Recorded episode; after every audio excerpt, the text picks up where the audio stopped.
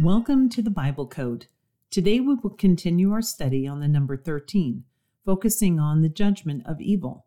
The number 13 has six parts. We have looked at four of those six. Today will be the fifth part, the study of God's judgment of evil. So far, we have studied the number 13 and the Antichrist, giants, evil in general, and original sin. The number 13 is unique because it is the only number in the Bible that takes one from the condition of man at the fall, from the earthy Adam in the garden, to the second Adam in the plan of salvation. Why do we study Bible numbers? Because God uniquely uses numbers. He defines them through His Word and repeatedly uses them to convey a message, proving all the while He alone wrote the Word. The Bible code proves that Psalms chapter 12, verses 6 and 7 are true. The words of the Lord are pure words, as silver tried in a furnace of earth, purified seven times. Thou shalt keep them, O Lord, thou shalt preserve them from this generation forever. The word preserved is found in 13 books of the Bible. What is preserved according to Psalms chapter 12? The words of the Lord. And who is the word? The answer is Jesus Christ, as mentioned in John chapter 1 verse 14 and we will learn how Jesus Christ is the fulfillment of the number 13 in the salvation plan in our next study. We are setting the stage in our study of the number 13, starting with 13 and raw evil, followed by children of disobedience and their actions and idolatrous ways, and now we'll look at how God must judge that evil. But at the end of this study, next week, we will see the plan of salvation how? Through Jesus Christ, who became sin, who knew no sin. Let us look at words found for the judgment of evil and the number 13. The word forget, anger of the Lord, is found in 13 books of the Bible. Pestilence, brimstone, thus saith the Lord, is found in 13 chapters and in 13 verses of the book of Amos. The book of Amos focuses on the coming judgment for the nation of Israel because of their sins. Rich, found in 13 chapters and verses of Luke.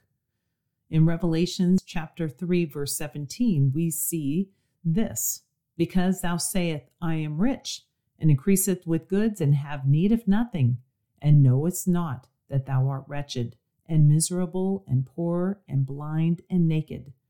It does not mean that if you are rich, you are evil, for the Bible says it is the love of money that is the root of all evil. Jude chapter 1 verse 13 states, "Raging waves of the sea, foaming out their own shame, wandering stars to whom is reserved the blackness of darkness forever." Now this is verse 13, and there are three words in this scripture that are found for either 13 or the number six, which we have covered when we covered the giants. Stars is found in 13 chapters of the New Testament. Wandering is found six times in six chapters and verses and in six books of the Bible. And blackness is also found for the number six. Travail is found in 13 books of the Bible. We read in Ecclesiastes chapter 2 verse 26, for God giveth to a man that is good in his sight wisdom and knowledge and joy, but to the sinner he giveth travail. To gather and to heap up, that he may give to him that is good before God, this also is vanity and vexation of spirit. Seal is found in 13 books of the Bible. Consider Revelation and the judgments. Judge, wrath, vials, it was prohibited in the Old Testament that if you loaned money to charge interest. And this warning of charging interest is found in Ezekiel chapter 18, verse 13. Hath given forth upon usury, and hath taken increase, shall he then live? He shall not live. He hath done all these abominations, he shall surely die. His blood shall be upon him. Now let's look at scripture that contains the number 13 whose topic is of the judgment of evil. Ezekiel chapter 20, verse 13 says, But the house of Israel rebelled against me in the wilderness. They walked not in my statutes, and they despised my judgments, which if a man do, he shall live in them. And my Sabbaths they greatly polluted. Then I said, I will pour out my fury upon them in the wilderness to consume them. First Chronicles chapter 10 verse 13 says, So Saul died from his transgression, which he committed against the Lord, even against the word of the Lord, which he kept not, and also for asking counsel of one that had a familiar spirit to inquire of it. Genesis 19 verse 13 says, For we will restore this place, because the cry of them is waxen great before the face of the Lord, and the Lord has sent us to destroy it. Hosea chapter 10 verse 13 states, We have plowed wickedness, ye have reaped iniquity. You have eaten the fruit of lies because thou didst trust in thy way in the multitude of thy mighty men. Genesis chapter 6 verse 13 states, And God said unto Noah, The end of all flesh is come before me, for the earth is filled with violence through them, and behold, I will destroy them with the earth.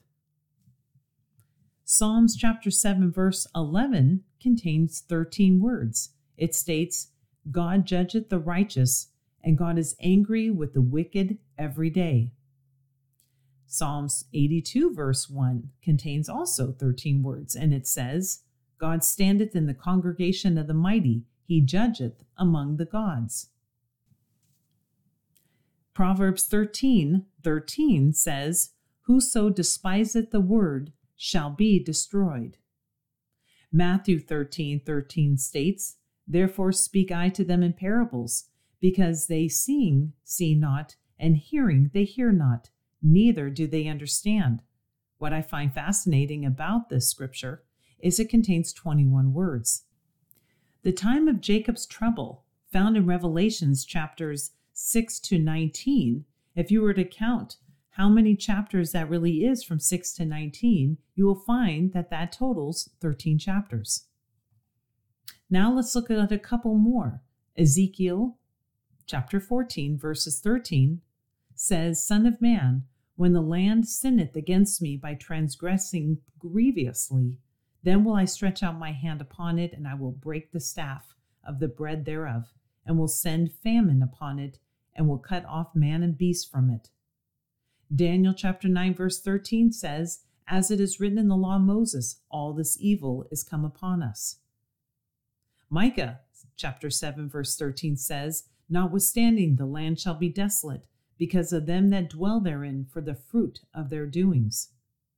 Isaiah chapter 13 13 says, Therefore I will shake the heavens, and the earth shall remove out of her place in the wrath of the Lord of hosts, and in the day of his fierce anger.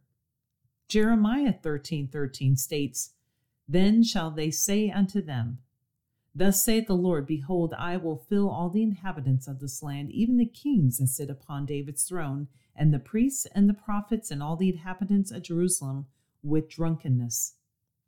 Exodus chapter 17, verse 13 contains 13 words, and it says, And Joshua discomfited Amalek and his people with the edge of the sword. Ezekiel 12, 13. My net also will I spread upon him, and he shall be taken in my snare. And I will bring him to Babylon, to the land of the Chaldeans, yet shall he not see it, though he shall die there. The last thing that we will cover in this study is the rod of Aaron and the number 13. In Numbers chapter 1, verses 5 to 16, you will come across 12 princes representing the 12 tribes of Israel. How does this tie into the number 13? A man named Korah, who was the oldest son of Izhar of the tribe of Levi, started a rebellion against Moses involving 250 men.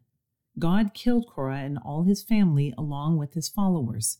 This led to the congregation murmuring against Moses and Aaron, accusing them of murder.